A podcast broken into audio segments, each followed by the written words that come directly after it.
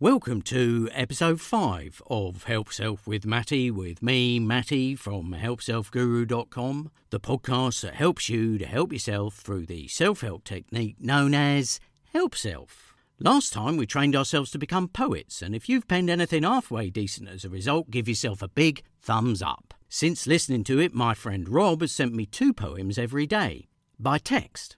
I've stopped reading them now. I don't even open the messages. This episode is about lists and empowering yourself with lists. So let's open that mini notepad.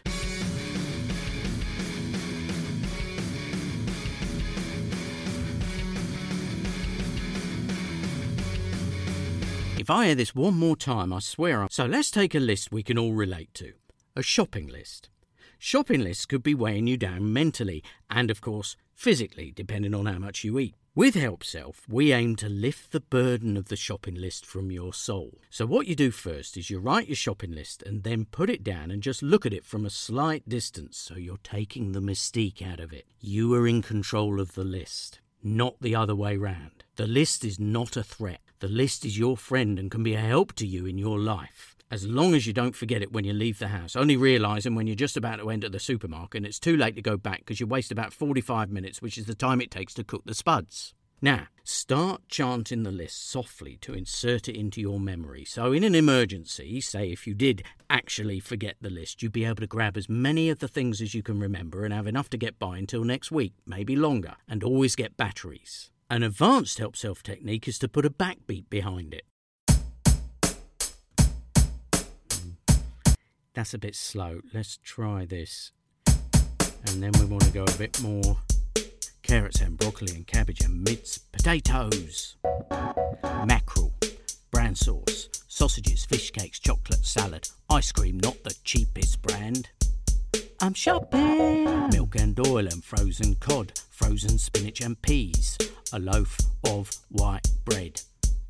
I'm shopping. Tagliatelle and spaghetti penne if there's room. Tomato tins times three. Onions times two. Shopping. Garlic paste or garlic powder. Stock cubes. Sparkling water if discounted. Double A batteries.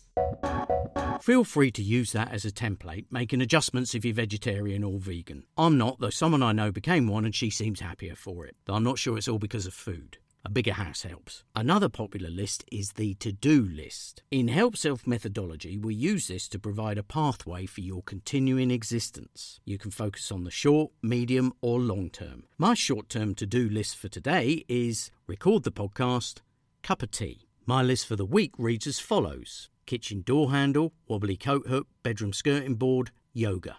I might not get to do everything. Then my longer term to do list, if I had one, would go something like buy a new coat, learn a language, Flemish or Dutch question mark, research cat repellent products. So those are your must-have help self lists, and after them you can make bespoke lists to suit your own needs. Currently I'm compiling a list of things that would improve my life. Two items so far, a new toothbrush and a swivel chair. Another one could be top four attractions you'd recommend. Chessington Zoo, the Forth Bridge, Kenilworth Jousting Tournament, the Eiffel Tower. That last one can be tricky if you have a massive argument with the person you're with, especially if they got the hotel address and you can't speak French. Might be better to go there alone or avoid it entirely. But it's pretty impressive, so go, but avoid conversations about personal habits. Another good list is things to cut back on to save money. That could include things like that electric massage machine somebody left you when they moved out. It was never efficient at the best of times. Now it has to work extra hard around the shoulder blades, for example. Then there's decluttering lists of things you want rid of, made up of real objects like flower pots and souvenir cushion covers, which fill vital storage space, or things like a basic knowledge of Canadian forest animals, which take up room in your head. But that's the internet for you. There's also cluttering lists, which itemise things you'd like back and would include the list t shirts you know you once had but can't find. They've just gone. You thought they looked good on you. Someone once said they made you look younger. Them and the jeans. Why do I need to look younger?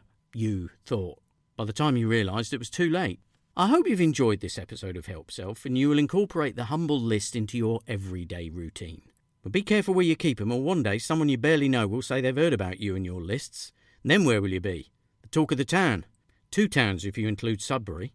Top of my list of places I don't plan to visit in a hurry. To sign up for the full program, please visit helpselfguru.com. And to buy a massage machine, just put massage machine into any search engine, remembering that your electric bill is about to go through the roof. Next time, we'll be looking at meditation and seeing if you can actually do it. So until then, help selfers, shh.